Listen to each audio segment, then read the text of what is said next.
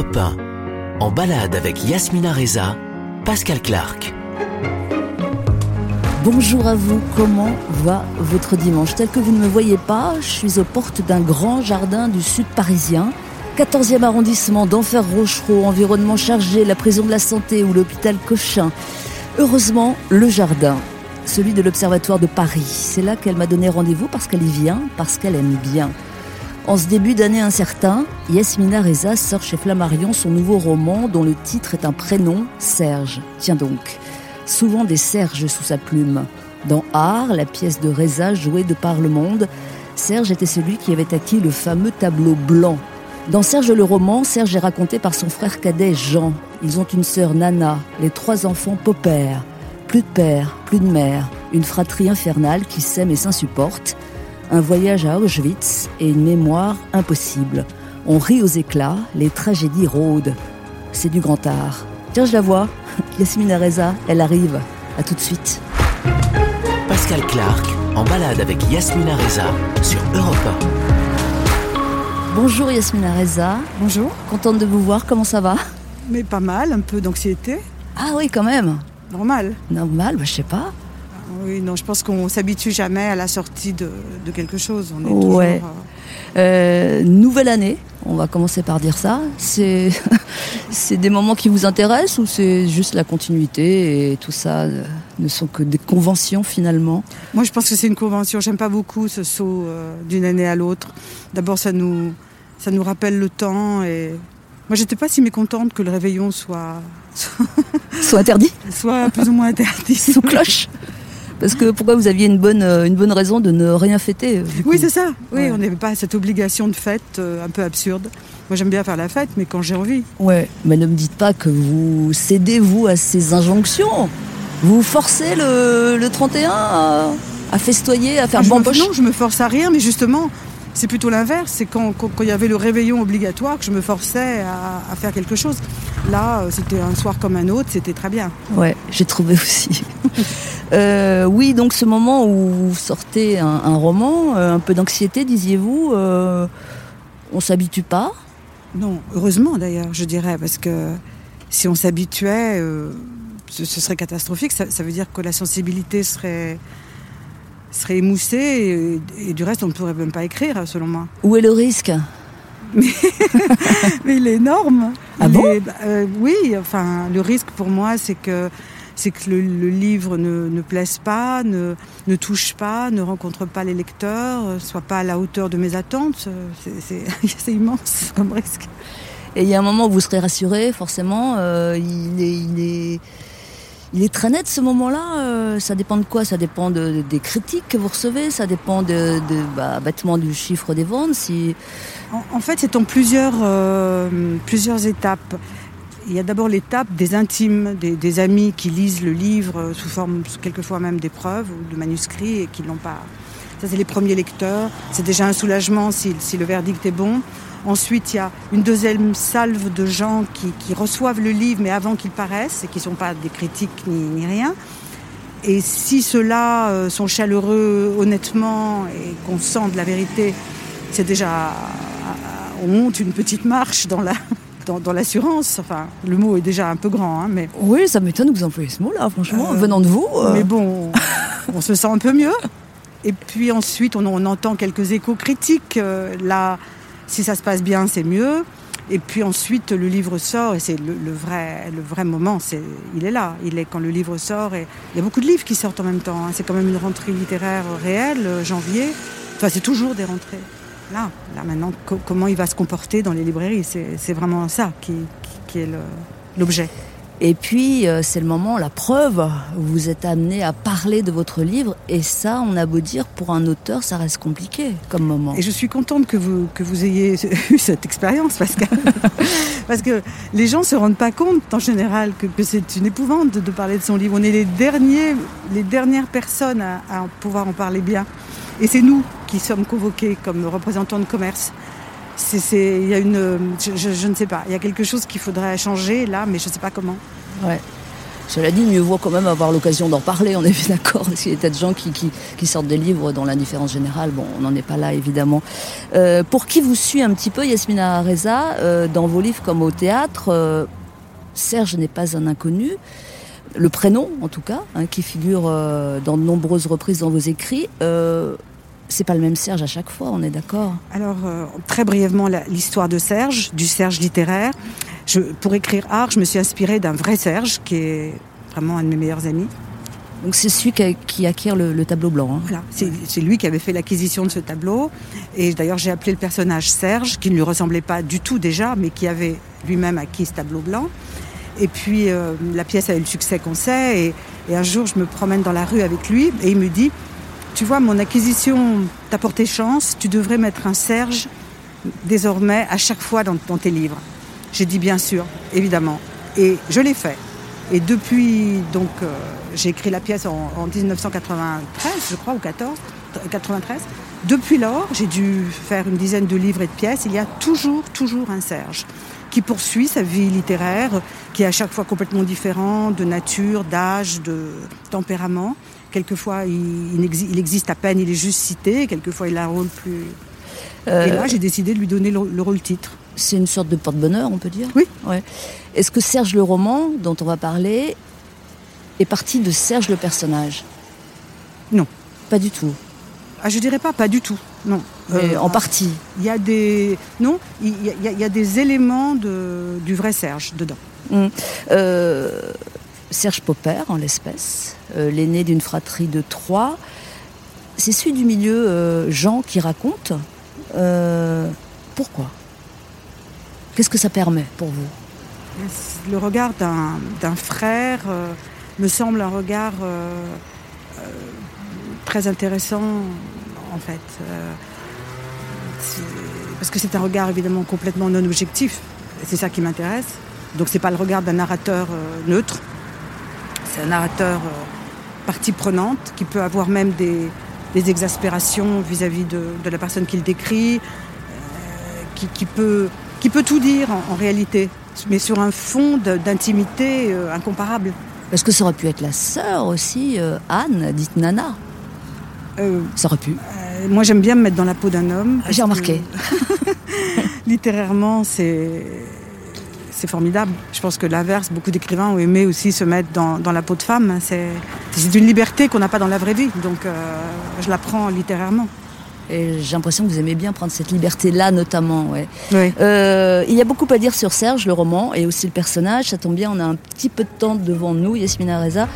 On marche Oui, avec hein, plaisir. on va rentrer euh, dans ce jardin que vous allez nous décrire. Oui. Euh, et si vous voulez marcher avec Yasmina Reza, eh bien restez là. On revient dans très peu de temps sur Europe 1. tout de suite. Pascal Clark en balade avec Yasmina Reza sur Europe 1. Situation, le jardin de l'Observatoire de Paris qui annonce une centaine d'arbres et 15 euh, essences diverses, hein, pas mal. Euh, j'espère que vous n'avez pas perdu l'odorat, Yasmina Reza. Vous venez souvent ici? Alors, euh, pourquoi j'avais envie de vous emmener là? Parce que c'était un petit lieu, très petit lieu, que j'ai découvert pendant le premier confinement et il était fermé. Euh, au printemps. Et je le voyais à travers les grilles, très différent d'ailleurs, parce que, venez, on, va passer par là. Je suis. Euh, parce que euh, il était entièrement en feuilles. Là, on le voit sous son jour hivernal, c'est-à-dire très très dépouillé. Mais quand il est en été, il est très feuillu, il est très. Et c'est un petit bout du jardin de l'observatoire que personne ne peut où personne ne peut aller à moins d'être de, de l'observatoire. Donc j'imagine qu'ils ont tout ça, c'est ce que je crois. Hein. Ils ont vendu cette petite parcelle à la ville de Paris pour en faire un jardin public. Et je l'aime, euh, dès qu'il a pu être ouvert, j'y suis venue. Et je l'aime pour, euh, différentes raisons. D'abord parce que comme vous le voyez, il est, pas, presque pas entretenu. Il est entretenu comme un jardin euh, d'une propriété privée. Enfin, oui, oui, il n'est pas nickel du tout. il n'est pas du tout nickel. Il, y a, il y a des bosses, des creux. On monte. Là, on est en train de monter. Il est très peu fréquenté. Ah, il n'y a personne, regardez, il est pour nous là. Oui, ça. Bon, il faut dire qu'il fait froid. Il y a plus. Hein, il fait froid, mais. Mais euh, il est mystérieux. Si on est assis là au printemps, personne ne nous voit. Donc c'est bien pour les clochards, les amoureux, les n'importe quoi. Et pour vous Et pour moi. Enfin, moi, je m'arrête pas, je marche. Mais, mais je veux dire, ces bancs peuvent abriter euh, qui ne veut pas être vu. Et puis, Euh, je, trouve un charme fou. Euh, là, c'est un charme évidemment très austère parce qu'on fait cette balade en janvier, mais je vous montre l'escalier qui est assez chic L'escalier, oui, et l'escalier, oui. qui donne dans les- le jardin du, de l'observatoire.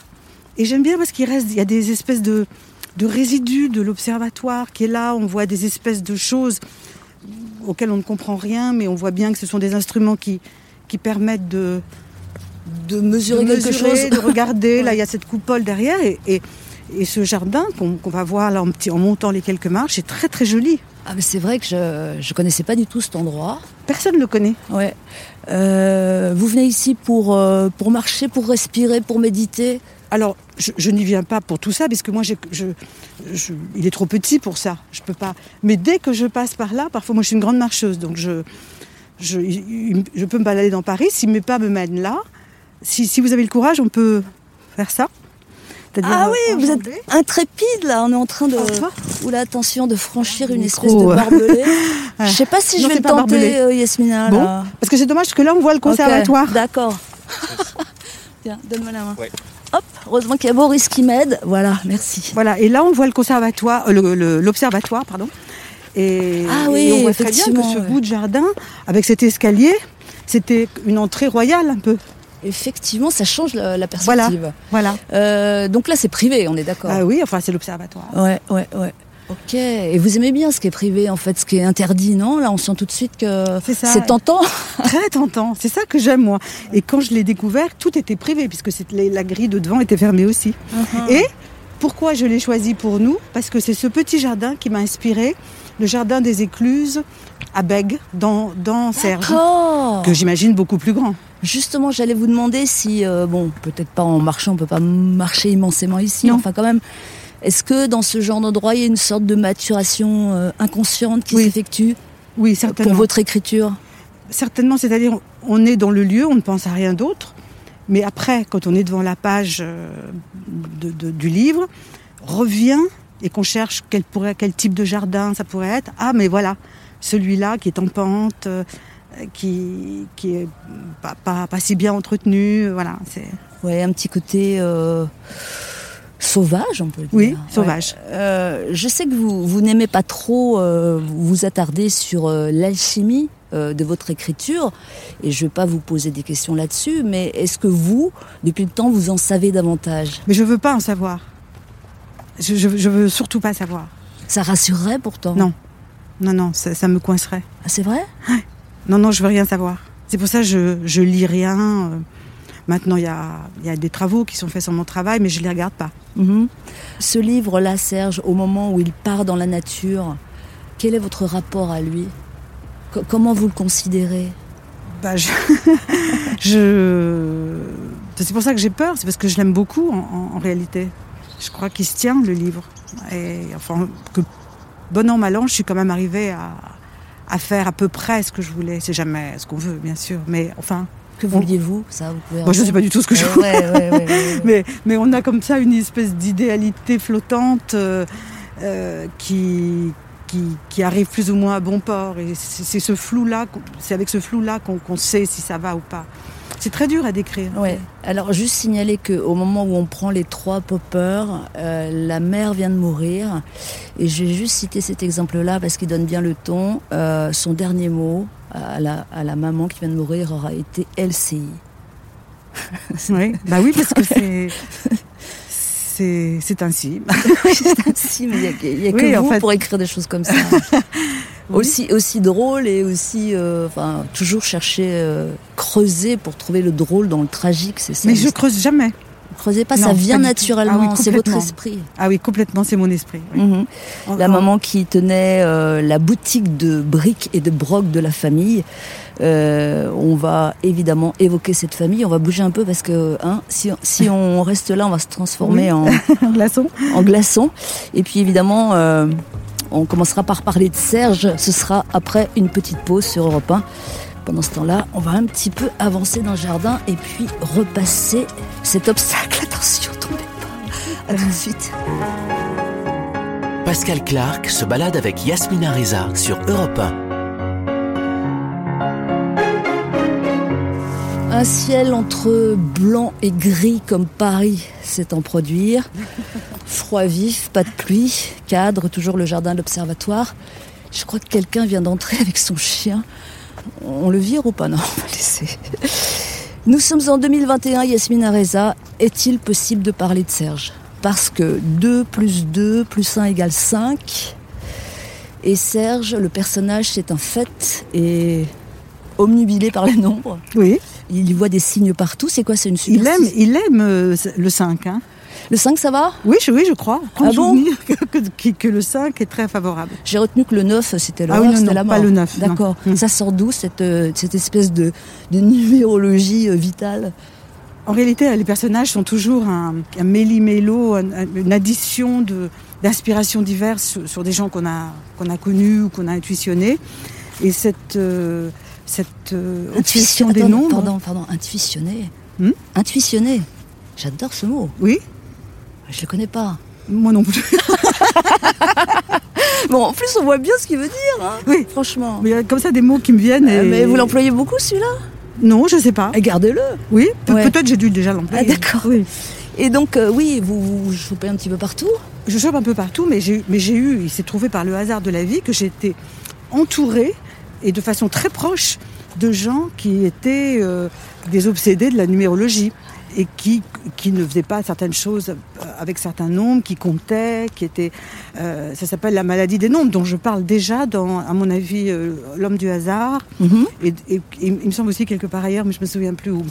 Et c'est un, un fait que, que ces gens-là, ce, ce- ce détraquage, m'amuse follement, mais influe sur, euh, sur, euh, sur le comportement. Comme Serge, par exemple, retourne les abat-jours pour ne pas voir la couture. Enfin, il a plein de tics comme ça, de manies superstitieuses qui fragilisent le, le personnage. Ouais, ça lui confère un aspect fragile. Oui. Parce que pour le reste, euh, si on cherche des qualificatifs euh, qui viennent pour le décrire, Serge, euh, ne supporte rien, alors évite insupportable, menteur, irascible, de mauvaise foi. Vous êtes d'accord avec tout Oui, ça? oui. Et malgré tout, attachant. Comment faites-vous Ah, ça mais très attachant, je trouve. Ben, c'est. Je, sais pas, c'est les gens attachants ne sont pas forcément attachants par leur qualité. Mhm. Euh, oui, heureusement d'ailleurs, parce que les Ah gens euh, la perfection, ça, ça serait quand même assez ennuyeux. Euh, vous dites volontiers qu'il y a un, peu de vous partout, dans chacun de vos Oui. personnages, plus dans Serge là ou, ou pas plus? Est-ce que vous avez mis plus de vous dans Serge? Vous voulez dire dans le livre lui-même ou dans, Dans- le personnage dans le personnage Non, non, dans le personnage pas du tout. Non, pas du tout. Non. Mais sinon, Même plutôt pas tellement. ouais, sinon vous êtes partout, dans Oui, chacun des personnages. Partout. Euh, se- selon la, la sœur de Serge, euh, Nana, euh, à un moment donné, d'ailleurs elle s'en veut après le lui avoir dit, euh, elle lui balance qu'il a tout raté dans sa vie. Euh, je suis sûre que si je vous dis qu'il est loser, vous n'allez pas, vous n'allez pas adhérer à ça. C'est un loser, Serge, ou pas? Ça dépend ce qu'on met dans ce mot.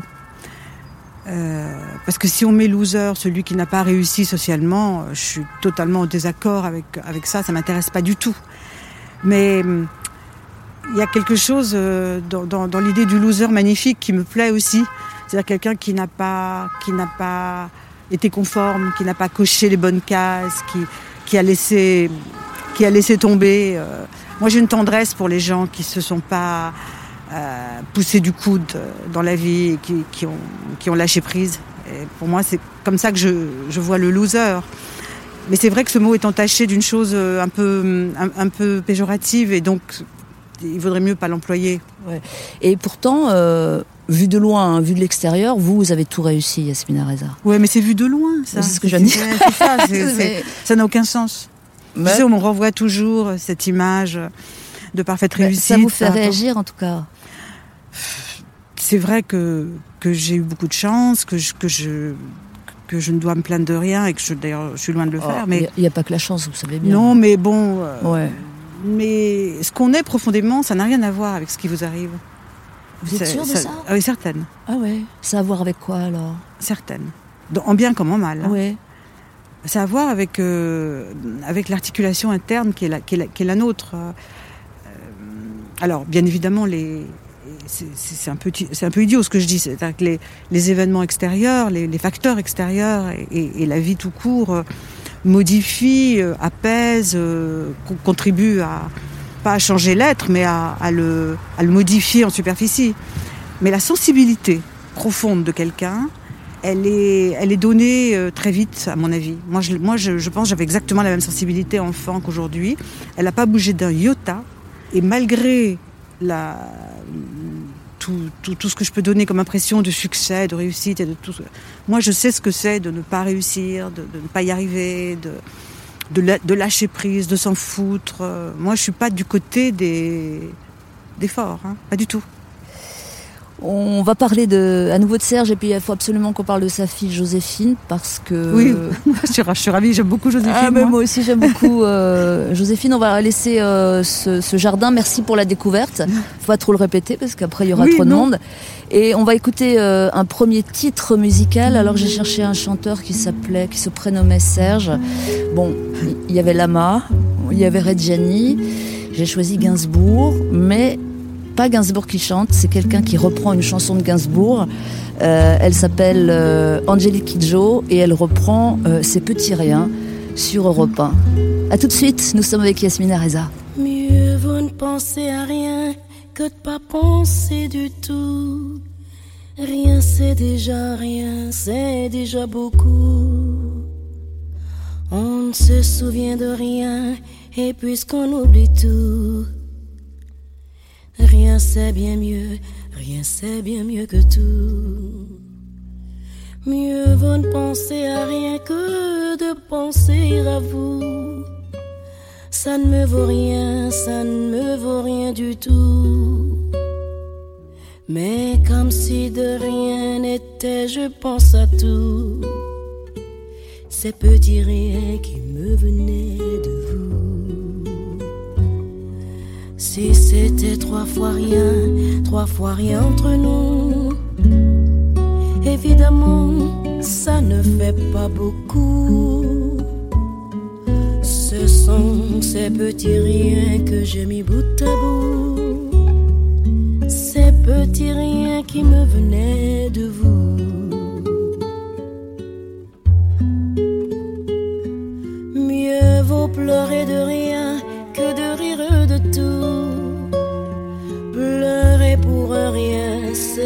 beaucoup. Mais vous, vous n'avez rien dans le cœur et j'avoue, je vous envie, je vous en veux beaucoup. Ce sont ces petits riens qui me venaient de vous. Les voulez-vous, tenez, que voulez-vous? Moi je ne veux pour rien Pour être à vous, faut être à moitié fou. Angélique Kidjo, ces petits riens. Très important, les petits riens. C'est pas vous qui allez dire le contraire, Oui. Yasmina. hein. Merci de ne pas quitter sur Europe 1. On revient dans quelques instants. Pascal Clark en balade avec Yasmina Reza sur Europe 1. En route euh, depuis euh, le jardin de l'Observatoire de Paris, direction euh, ben, Port-Royal, jusqu'au jardin du Luxembourg. Nous marchons dans un froid assez pénétrant, Yasmina Reza, faut dire ce qu'il y a. Le froid ne vous fait pas peur et la marche non plus, ça tombe bien? Le froid, j'aime pas tellement, mais la marche, non, pas- j'adore. Ouais. Sinon, euh, non. J'allais vous dire, on peut à tout moment prendre une voiture. Non, non, Euh, je vous épargne la solution trottinette. Hein. non, pas du tout. Pas du tout. Bon. Euh, au sein de Serge, euh, le livre, il y a un moment important, même si euh, je pense pas que vous souhaiteriez que le livre soit réduit à ça, c'est le voyage à Auschwitz. Alors, commencez par décrire euh, celle par qui ce voyage arrive, c'est-à-dire Joséphine, la fille de Serge. Que- quel âge a-t-elle Environ la vingtaine ou? Oui, je pense que Joséphine, elle a, elle a entre 20 et 25 ans, euh, comme ça. Oui, Ouais. oui. C'est rare que vous vous attaquiez à des personnages de cet âge-là, si, si je me trompe pas, non? Oui, euh, j'ai fait des progrès. je, je me suis diversifiée. Longtemps, je n'ai écrit que sur des gens qui étaient un peu plus âgés que moi, Ouais. en manière de projection d'ailleurs. Parce que ça m'intéressait pas tellement de laisser ce que j'avais vécu derrière moi. Enfin, je sais pas comment dire. Je, euh, me paraissaient pas très épais, les personnages trop jeunes. Euh, en devenir social, tout ça, ça, ça, ça m'ennuyait. Mais maintenant, je crois que j'ai fait des progrès et que je suis bien incapable de, de traiter de, de personnages jeunes. Ouais. Euh, Est-ce qu'il y, avait aussi le petit risque? Parce que on, on- à la fois la, la jeunesse est un côté intemporel et en même temps les, les époques évoluent, donc euh, il y avait le risque de passer à côté d'un jeune d'aujourd'hui, non? Non, je me pose pas du tout les- Ouais. ce genre de questions, mais euh, étant donné que je décris une fratrie, euh, la fratrie elle-même à 60 ans, euh, il, est- archi normal de parler de leurs enfants et de puisque je suis dans une atmosphère familiale et ce serait absurde de- d'esquiver. euh. Non, puis sincèrement, je crois que je suis plus plus apte aujourd'hui à faire ça. Mhm. Description physique de Joséphine, c'est possible? Oui, enfin, je, je- je la décris mieux dans le livre. Oui, hein, oui, on est d'accord. enfin, elle fait partie de ces filles qui sont costaudes, grandes, contentes d'avoir un corps euh, solide, robuste. Elle a une coiffure en ananas. Vous savez, ces filles qui se remontent les cheveux et les cheveux font comme un ananas et débordent. Elle est très maquillée.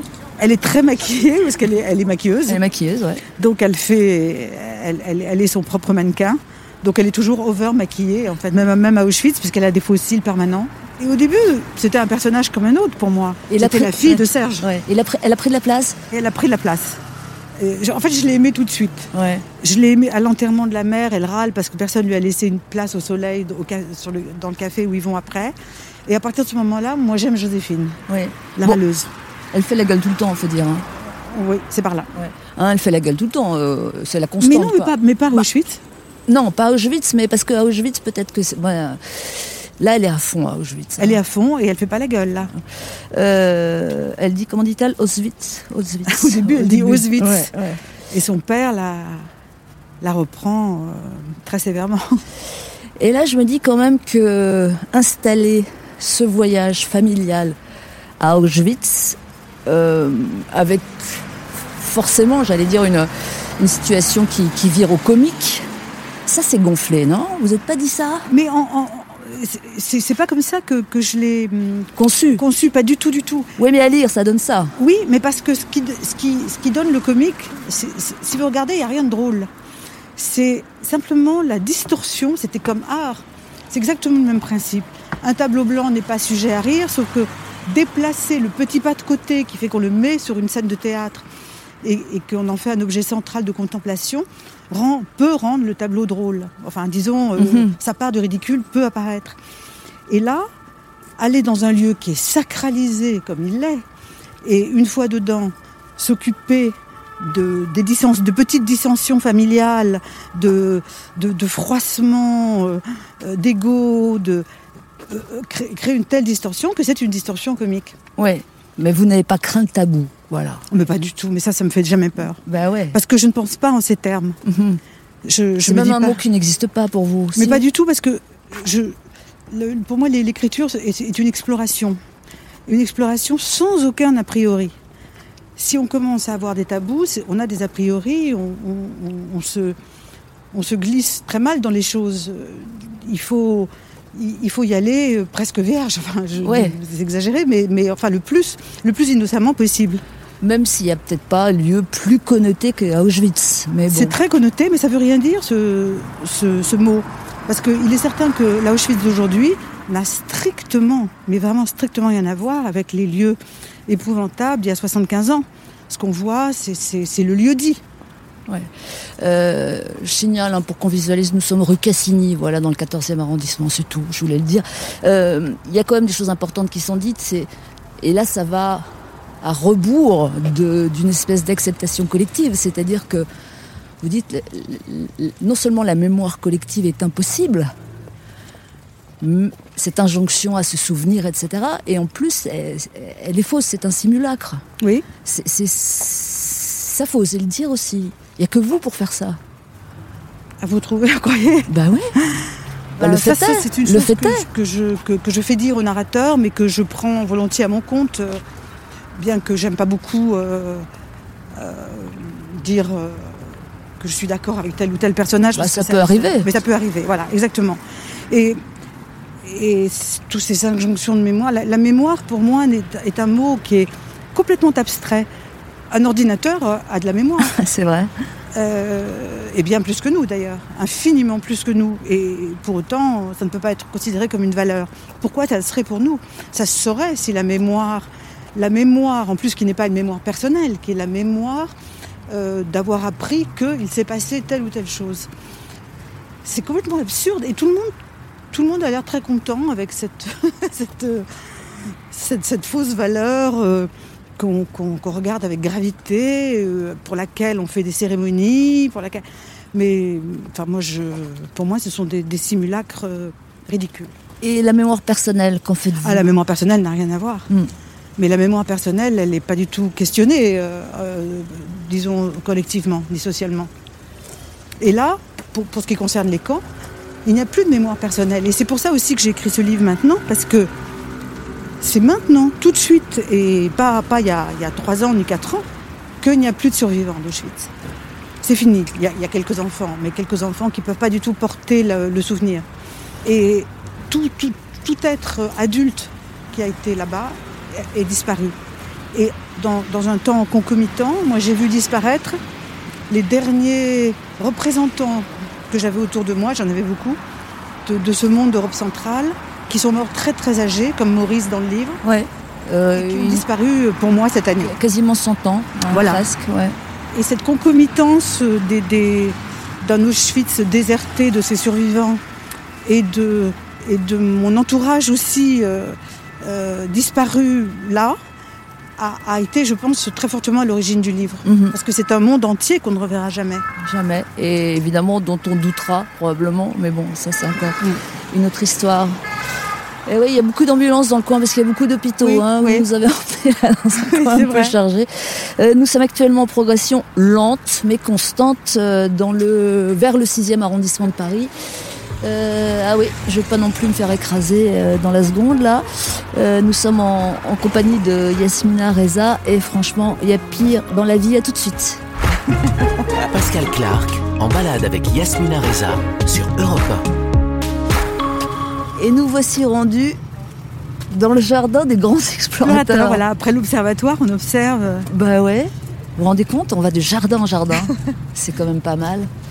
Allez, rentrons. Il euh, faut faire attention parce que la pelouse est au repos. Hein. Faites attention à pas pas la déranger. Pardon. Réfection des pelouses, veuillez nous excuser pour la gêne occasionnée. on va réfléchir, hein. c'est pas donné. Alors, euh, Yasmina parmi euh, les, questions auxquelles euh, vous avez déjà été amené à répondre à l'occasion de la sortie de Serge, il y en a une qui dit Vous sentez-vous juive? Et vous répondez Impossible question. C'est plutôt impossible réponse. oui, oui, impossible réponse aussi. Et j'ai un peu envie d'insister, vous permettez? Ah ben oui, mais je ne sais pas si je, je, pourrais répondre autrement. Euh, hmm. C'est Bon, je peux répondre euh, dans un certain sens, c'est-à-dire que cette famille est juive, et je raconte quand même une histoire juive dans, dans, ce livre, bien qu'on puisse, euh, je pense, se reconnaître, enfin, beaucoup de gens peuvent, peuvent se reconnaître sans, sans, nullement être juifs. Très marqué par Israël dans le livre, d'ailleurs, c'est Israël avant tout, quoi. le, en tout cas pour le père. Pour, le père, mais le père est antécédent au livre, donc... oui, oui, oui. Mais ça... tous les juifs ont un rapport avec Israël. Hein. C'est très très rare. Peut-être ah la jeune génération aujourd'hui, moins. Oui, peut-être moins. Mais à l'époque de, mes parents, euh, la, relation avec Israël était majeure, absolument majeure. Mhm. Et Quel qu'en soit d'ailleurs, le, quelle que soit la position. Oui, parce que dans le livre, la mère n'aime pas du tout Israël et se fait traiter euh, par antisémite oui, oui, par, son mari. Ça, ça je l'ai vécu dans ma propre vie. Ah, c'est vrai Oui. Incroyable. Bon, vous, vous êtes juive, est-ce que ça veut dire quelque chose pour vous? Quand même. Mais je ne sais pas vraiment ce que ça veut dire. Ça, veut dire. Euh, ça, veut dire des tas d'éléments culturels, ça c'est certain, parce que j'ai connu quand même beaucoup euh, un certain monde, juif, euh, ce monde juif d'Europe centrale, puisque c'était les, relations qu'avaient mes parents. Donc c'est d'abord culturel. C'est essentiellement, culturel, parce qu'ils étaient ni l'un ni l'autre religieux, donc mhm. on n'a pas du tout eu de, de formation religieuse. Et, euh, mais on a, on a été élevé dans une certaine, euh, oui, euh, dans une certaine culture juive. Ça, on peut, ne peut pas dire le contraire, qui, est difficilement définissable parce que je pense qu'il y a plusieurs cultures juives et celle que j'avais était, était, un mix très fort entre le, des juifs orientaux du côté de mon père et puis des, juifs purement ashkénazes du côté de ma mère et des, Roumains, des Viennois, des Polonais, des Hongrois évidemment, puisque ma mère était hongroise. Tout ça faisait une sorte de melting pot qui, m'a marqué, même je, dirais, euh, sur un plan de l'écriture. Et peut-être que l'endroit où je suis le plus juive est peut-être euh, sur le plan de l'écriture. Ma façon d'écrire, très elliptique, pas de gras, euh, pas de pas, tellement de descriptions inutiles. Enfin, je pense qu'il y a des, symptômes dans l'écriture qui, qui rappellent un certain parler juif, une certaine certaines rationalités juives. Euh, bon, tout ça, c'est des, des, conjectures, hein, je, j'en sais rien. Et puis il y a quand même euh, ce côté, enfin le, ce qu'on appelle, parce que je trouve pas d'autres mots, mais le, le tragicomique, c'est-à-dire euh, rire de la catastrophe. Oui, rire de la catastrophe. Ça, ça, a à voir quand même, non? Je, je, pense. Je, je, pense que rire de la catastrophe est quand même. Euh, bien sûr qu'il n'y a pas que les juifs qui rient de la catastrophe. Non. Mais les juifs savent très bien ce que c'est. Hmm. Et sinon, est-ce que ça crée une espèce d'alchimie constitutionnelle? Je tente des pistes, l'inquiétude dans les veines, ça, non? Oui, non? Aussi. Ouais. Aussi. Ouais. Oui, oui, bien sûr sens de la fragilité des choses.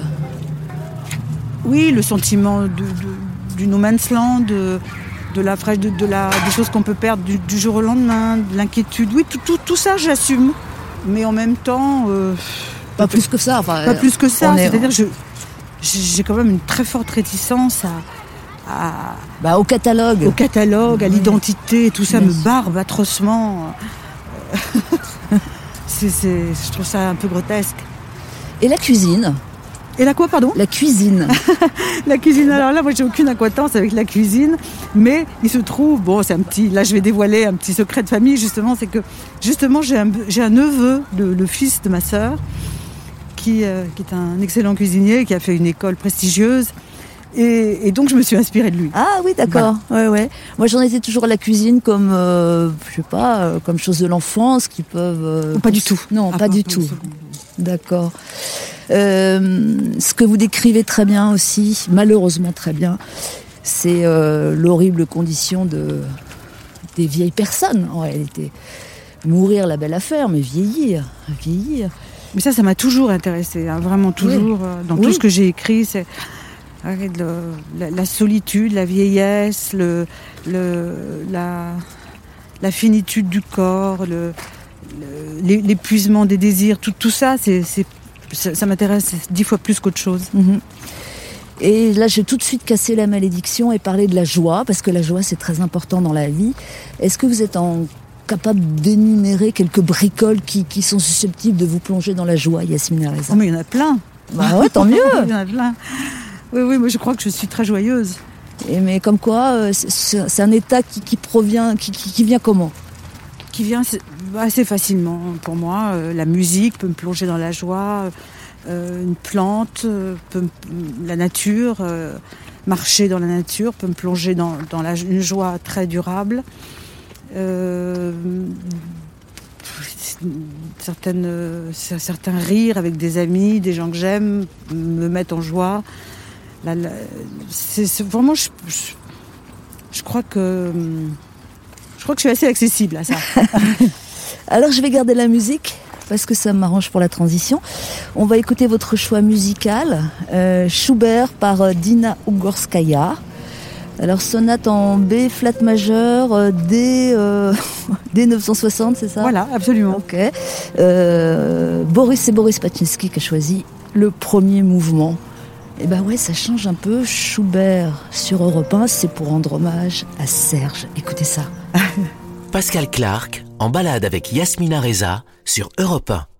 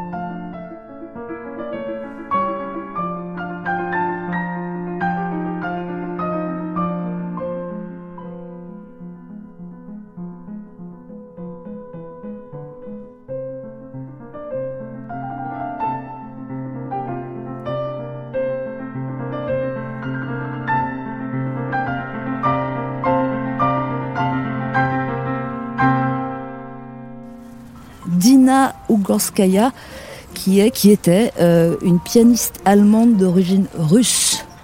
C'est une de vos préférées comme interprète? euh, elle, est, elle est dans mon livre surtout. Ouais, ouais, ouais. Mais à part ça. Et euh, bah, c'est-à-dire, elle a eu une carrière très fulgurante, mm. très courte, parce qu'elle était d'une grande beauté, un grand talent considérable, et qu'elle est morte très jeune de, maladie. Et, et je, j'adore comment elle joue. Voilà, retenez ce nom. Vous allez la découvrir probablement. Vous êtes sur Europe 1 en compagnie de Yasmina Reza. À tout de suite.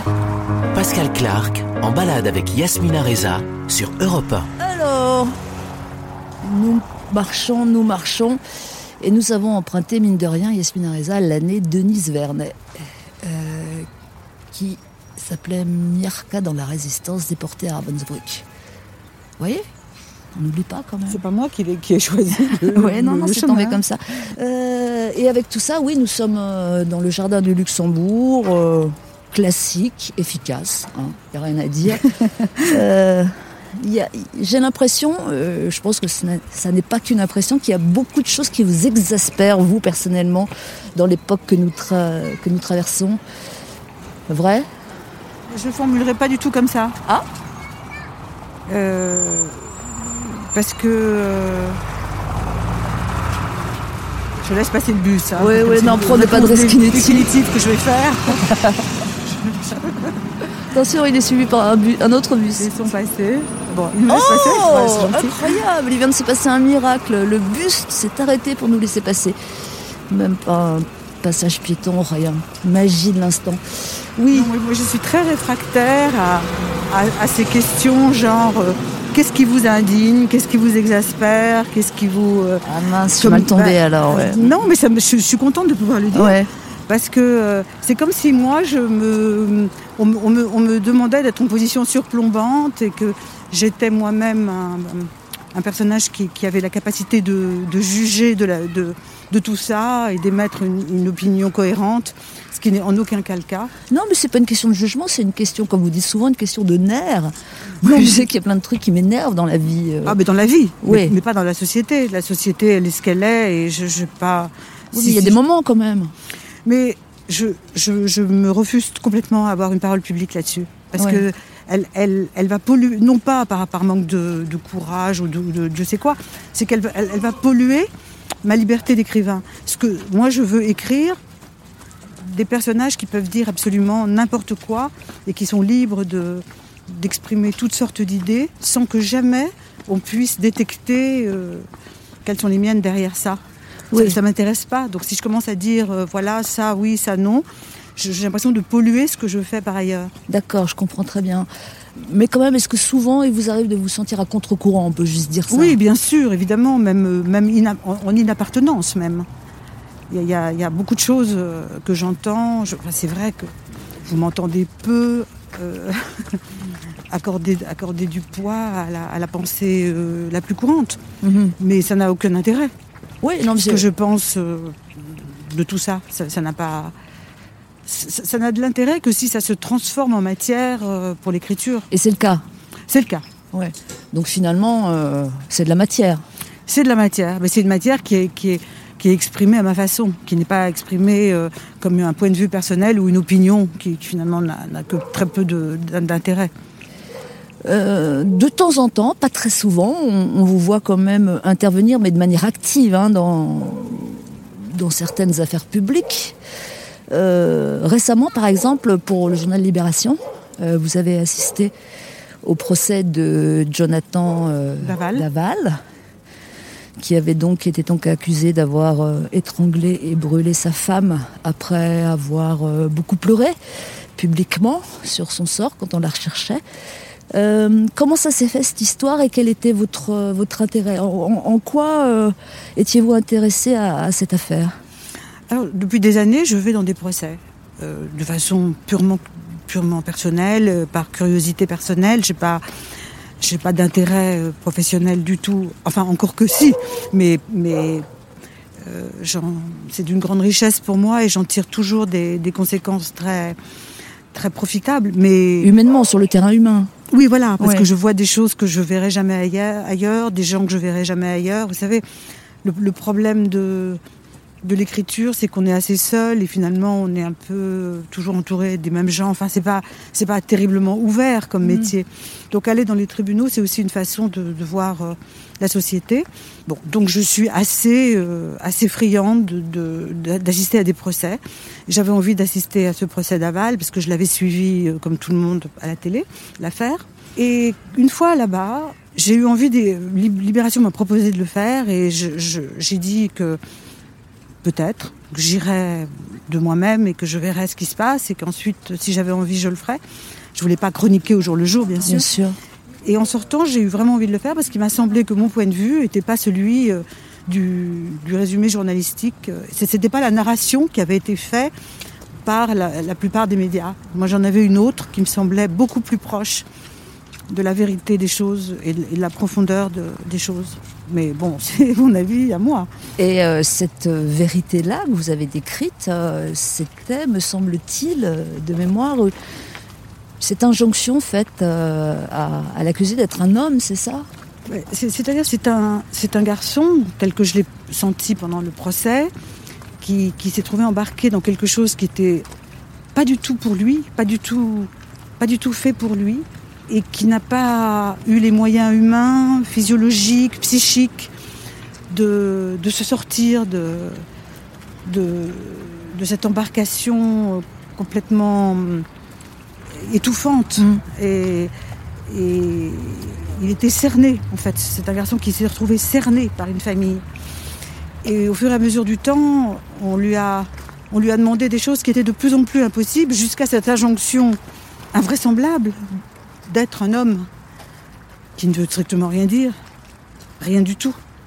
Surtout un garçon comme ça, qui est fragile, qui est taiseux, qui, qui est serviable, qui, qui n'a pas le, la configuration de l'homme dans, dans, dans son cliché habituel, et qui en plus, et je le dis parce que ça a été dit et redit, euh, a des problèmes euh, d'érection. Donc euh, voilà. Donc c'était passionnant pour vous. Mais ce qui était très intéressant, c'est qu'on on va là-bas, et c'est souvent le cas dans les procès, on va là-bas avec une idée, on en ressort avec une toute autre. Mhm. Parce que les gens dans, dans le prétoire sont complètement différents. Et ce garçon gominé, bien habillé, enfin habillé de façon un peu ridicule et très apprêté, pleurant à la télévision, m'est apparu tout autre, tout autre. Mm. Et que j'ai eu grande pitié de lui, et, et grande compréhension, et grande empathie. Yasmina Reza, nous continuons de progresser. Je pense que ça se passe très très bien dans la mesure où nous ne sommes pas encore complètement transformés en glaçons. Et notre... euh, Ah, il y a des belles statues quand même. hein. Pardon, j'étais un peu saisie par la beauté de, Ouais. de cette statue. La bouche de la vérité. La bouche de la vérité, bah dites donc. Voyez. On, on continue de progresser vers le- le- l'endroit euh, d'arrivée de notre balade et vous comprendrez pourquoi nous allons là-bas. Quel suspense Eh Bien, restez là, vous en saurez davantage. C'est ça. Ouais, voilà, on va Enfin, faire on le- s'écarte un peu de, de la Exactement, circulation. Exactement. Halte à la circulation, elle ne passera pas par nous. À tout de suite. Europe 1, en balade avec Yasmina Reza, Pascal Clark. Bonjour ou rebonjour, soyez les bienvenus. Pas mal de distance déjà sous nos semelles pour cette balade en compagnie de la dramaturge française la plus jouée dans le monde, Yasmina Reza, qui alterne pièces de théâtre, essais, récits et aussi romans, dont le dernier en date Serge paraît en cette rentrée littéraire de janvier chez Flammarion. Nous sommes en route vers une place qui symbolise euh, un peu la croisée de vos chemins. Yasmina, nous la décrirons quand nous serons arrivés. Au départ de votre trajectoire, vous étiez comédienne. Oui. Je ne sais pas très bien combien de temps ça a duré. Enfin, ça Bah, vous arrive un encore certain temps. Euh, alors que comédienne pendant une dizaine d'années à peu près. Et si vous n'avez pas persévéré, c'est parce que quoi? C'était. J'ai assez vite compris que, que je ne serais pas du tout heureuse euh, dans, cette fonction. Non pas le jeu, le jeu m'amusait beaucoup, mais la position d'attente que ça supposait, le, manque de liberté que ça supposait, parce qu'on est quand même, euh, comme, jeune actrice, entièrement dépendante du désir des autres. Et c'était pas du tout ce que j'attendais de la vie, ça. Et je me savais des quelques qualités d'écriture possibles et voilà. Je me suis dit bon bah écris euh, une pièce puisque c'était logique pour moi d'écrire une pièce puisque je, je, je, jouais au théâtre. Donc je changeais pas tellement de, de lieu. Oui, le lieu était le même, mais voilà. euh, le, du coup, l'activité était très différente. Enfin, Oui. Bon, imaginez, imaginons deux secondes que, que vous ayez continué, que ça ait bien fonctionné, que vous ayez eu des beaux rôles dans des films, des pièces, euh, la montée des marches, un compte Instagram à alimenter, des paparazzi sous vos fenêtres, pas de regrets? Oh non, aucun regret, non, non, non, non, aucun. Ah non, pas du tout, au contraire.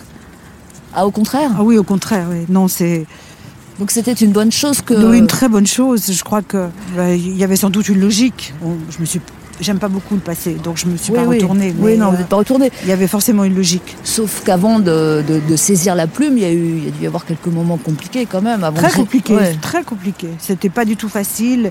Et quand j'ai pris la plume, c'était pas facile du tout non plus. Ma première pièce, Conversation en plein enterrement, a été refusée, refusée, refusée, pas lue. euh, Enfin, plutôt pas lue d'ailleurs que refusée. J'arrivais à joindre personne, euh, personne n'en voulait. euh. Non, c'était c'était très difficile, fr- franchement. Alors cette première pièce, justement, j'allais vous en parler, elle a été euh, créée en 1987. Bon, bah, il n'y avait pas encore de Serge dedans. Euh, vous vous souvenez de votre état, votre- votre état d'esprit en l'écrivant? Parce que c'était votre première tentative, finalement. C'était ma première tentative. euh, Je, j'étais très déçue par la pièce quand elle a été finie d'être écrite. Je la trouvais complètement ratée. Bon? Sérieux? Et, et, euh, le père de mes enfants euh, m'a dit, euh, je voulais la brûler, je voulais l'acheter. M'a dit, si tu fais ça, je te quitte. et et j'avais pas du tout envie qu'il me quitte. Et, et je l'ai gardée. Et puis, et puis je l'ai fait lire à d'autres gens qui ont euh, eu la gentillesse de la trouver bien. Et puis voilà, et j'ai fini par moi-même être plus indulgente et, et l'envoyer.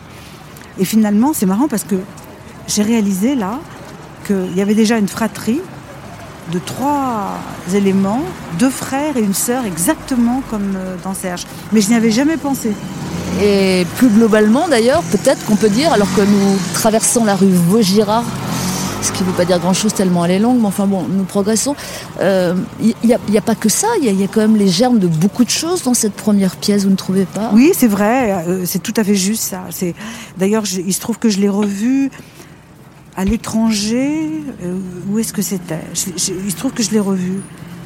Bon, il y, a, quelques années, je l'ai revu quelque part, peut-être euh, peut-être à Londres ou en Espagne, je ne sais plus. Et, là, j'étais frappée en me disant, mais tout était là.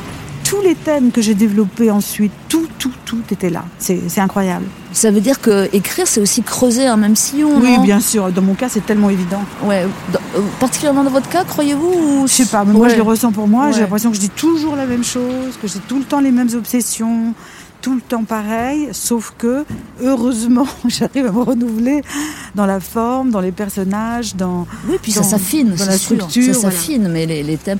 Est-ce qu'on peut, voilà, si je tente des pistes pour essayer de, de lister les, les thèmes qui, qui animent votre écriture, vous prenez ou vous ne prenez pas? D'accord. Bon, là, je prends pas beaucoup de risques. L'absurdité de la vie. Oui. oui, non, oui, ça oui. Euh, on y revient, le lien entre euh, tragédie et comédie. On peut dire que c'est votre façon de faire, très, fort réussi, je veux dire, mais Mais c'est comme ça que je vois la vie. C'est-à-dire que pour moi, il n'y a jamais quelque chose qui est purement quelque chose. Il n'y a, a jamais. c'est jamais pur la comédie ou la tragédie.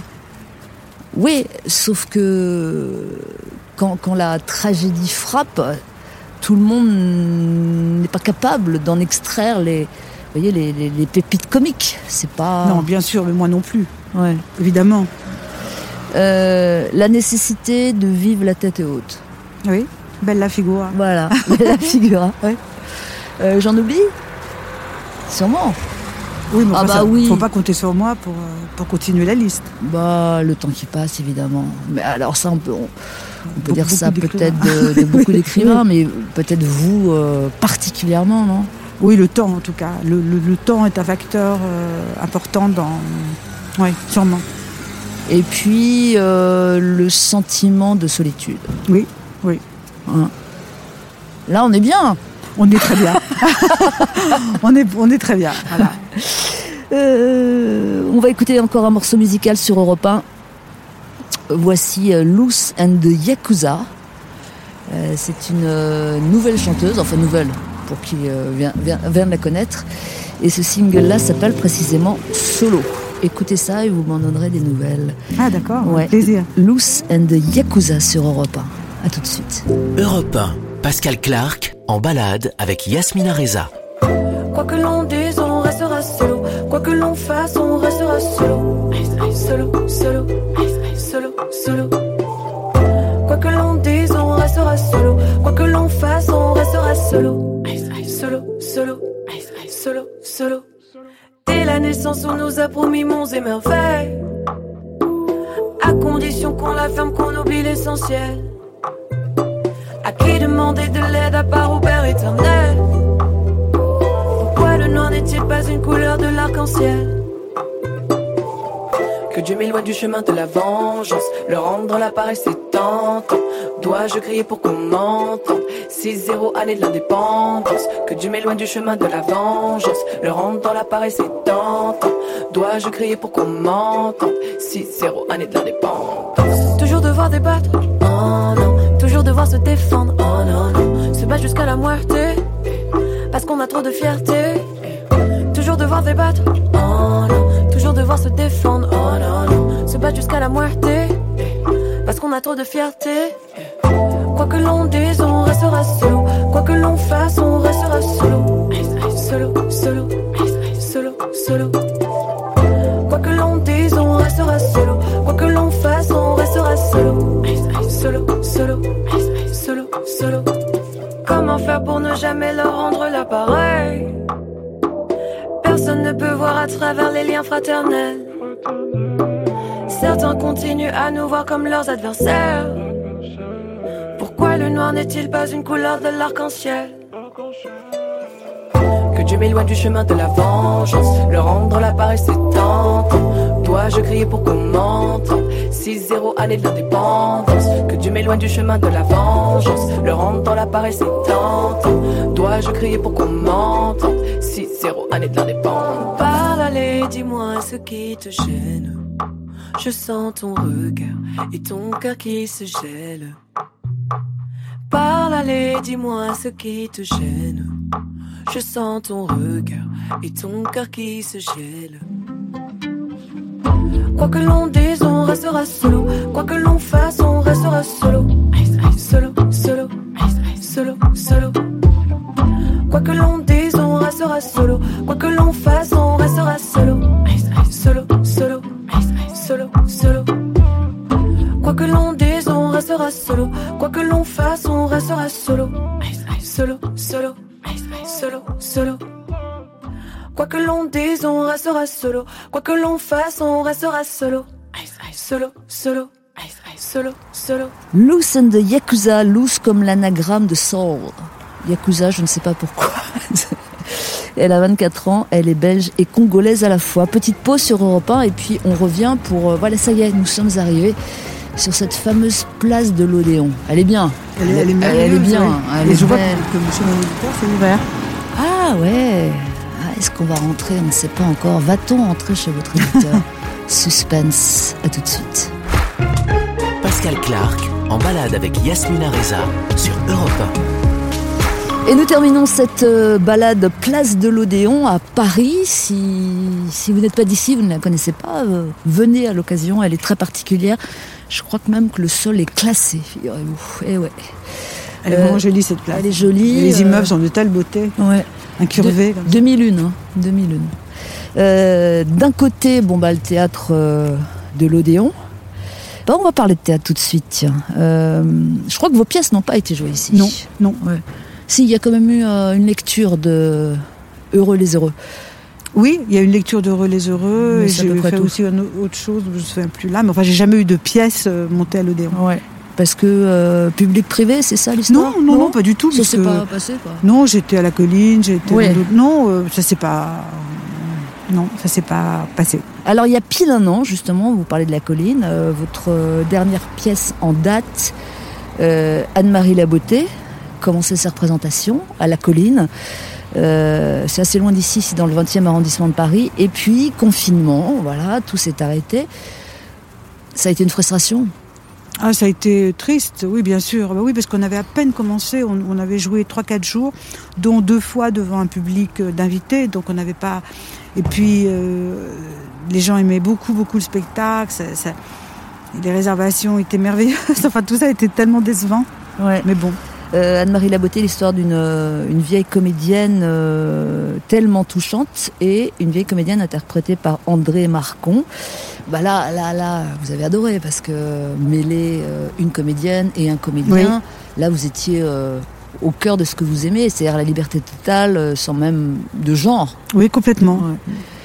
elle, elle, elle, va revivre, Anne-Marie Laboté? Elle va revivre, alors normalement en, en mars, si c'est possible.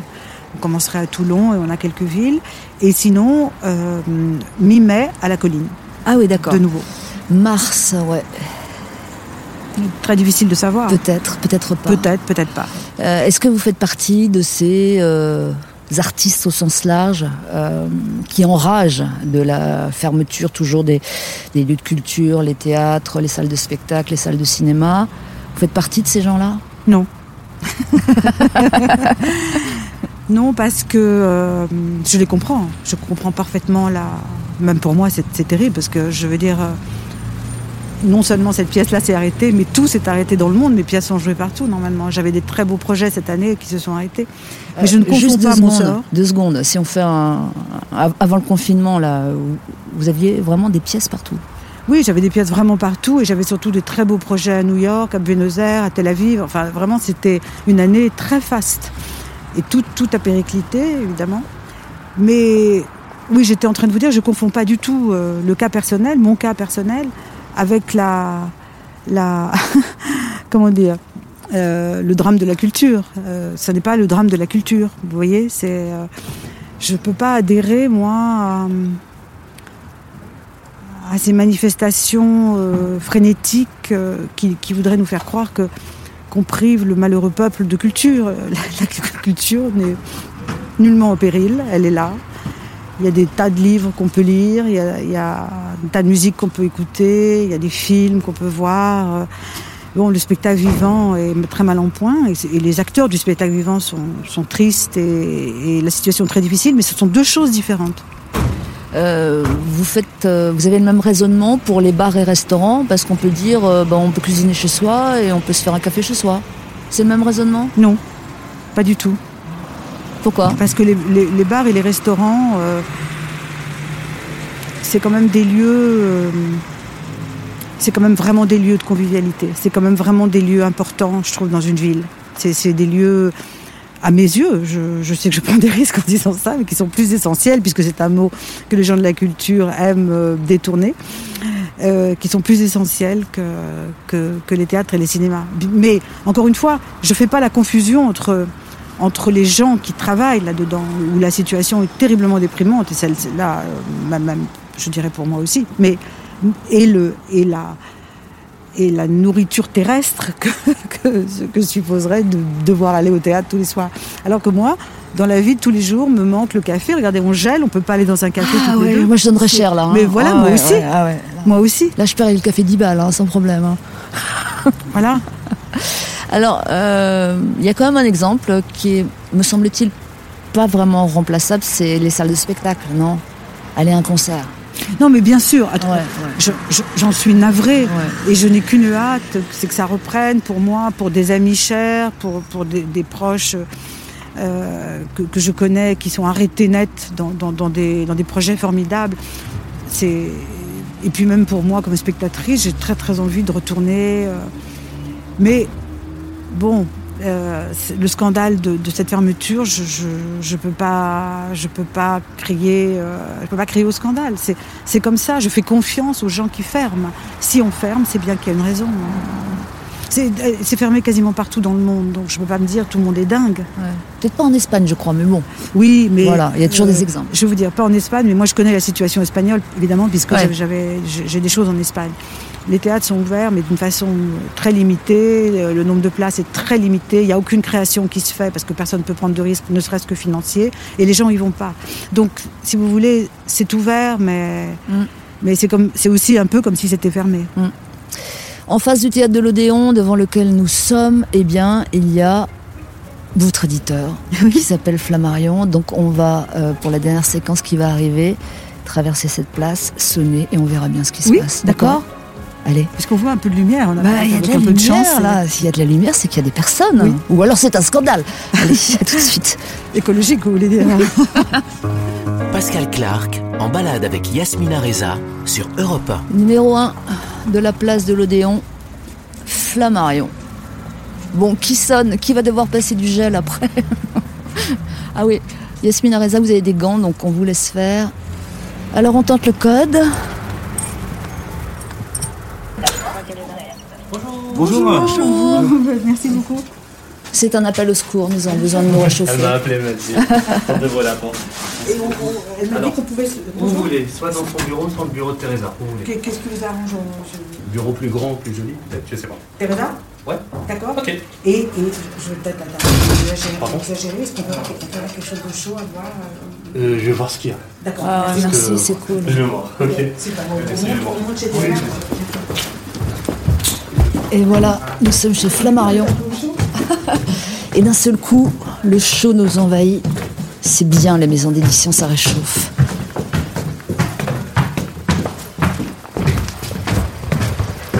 Ah, ça va tout de suite mieux, hein. Il y a du coup, il y a que du café.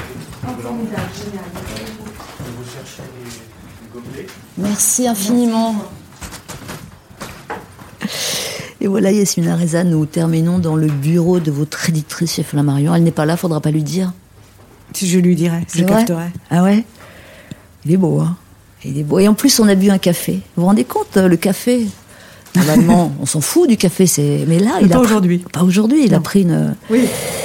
Est-ce que, et on peut dire ça euh, depuis chez Flammarion, est-ce que finalement c'est une, euh, c'est une belle vie euh, de vivre de sa plume C'est un sentiment de liberté totale Vous ne changeriez ça pour rien au monde Au final, là où nous en sommes. Non, c'est vrai que c'est une chance euh, incomparable, inouïe. Ça, c'est vrai que, que je, je mesure euh, l'inouï et, et la chance que c'est. Euh, Enfin, je trouve pas de meilleur mot.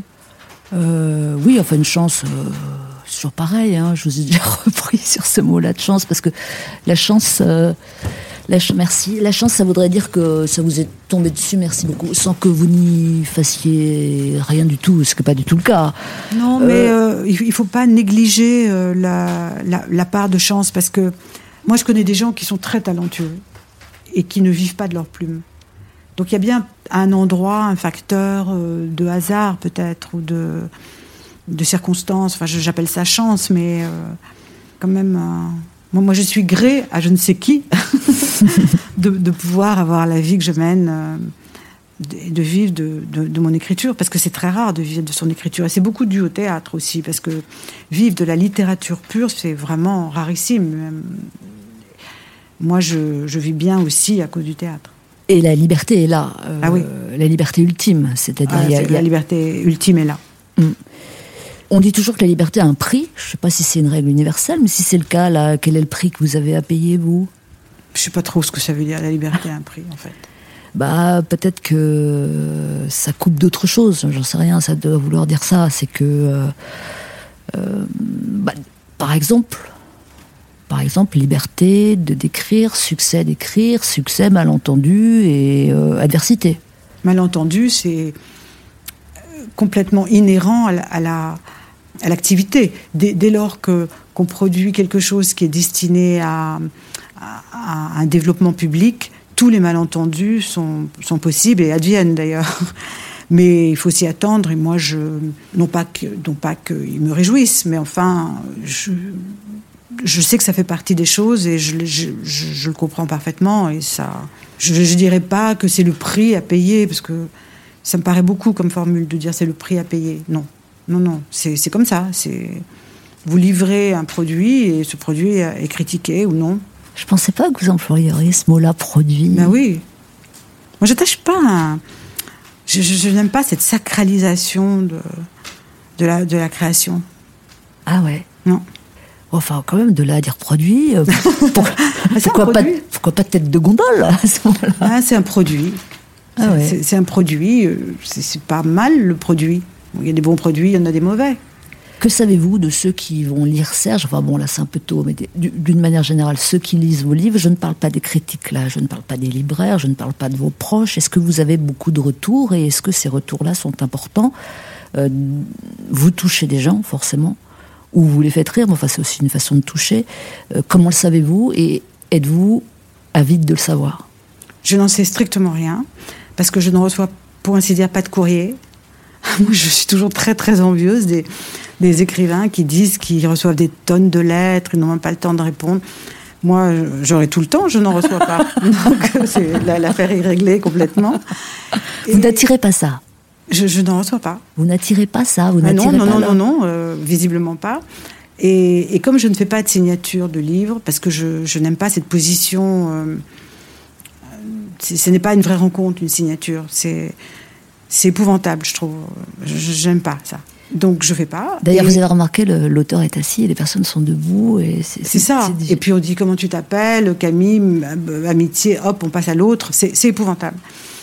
Et donc je rencontre pas les, gens. D'ailleurs, je pense que les gens qui font la queue pour acheter vos livres dans une signature ne sont pas nécessairement les lecteurs.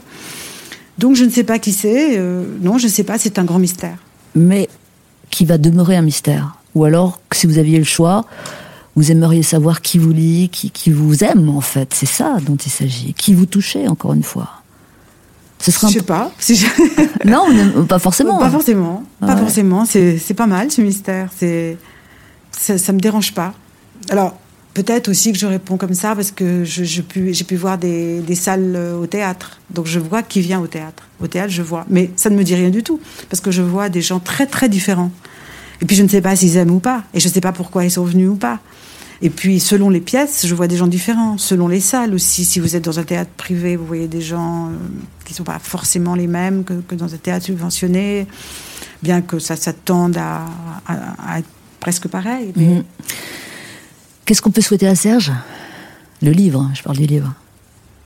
Hmm, on peut souhaiter à ce livre, euh, bah, comme à tous les livres qui sont tout frais, tout neufs, de bien-être, euh, d'être apprécié, de toucher, de, faire rire, de toucher, d'émouvoir, parce que je pense qu'il y a, dans le meilleur des cas, de la lecture de ce livre, de quoi émouvoir. Enfin, vous, vous me direz si vous ne pensez pas, mais si on me dit ça, j'en suis très heureuse. Si j'ai l'impression que c'est comme ça que ça marche, ça, me fera très plaisir. S'il est traduit, bon, évidemment, parce que j'aime aussi euh, un peu dépasser les frontières.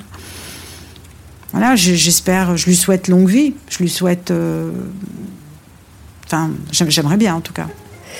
Longue vie à Serge. Euh, on va exaucer tout ce que vous lui souhaitez. Et pour dire deux mots personnels, vous m'avez énormément touché et fait rire aux éclats. Voilà c'est tout.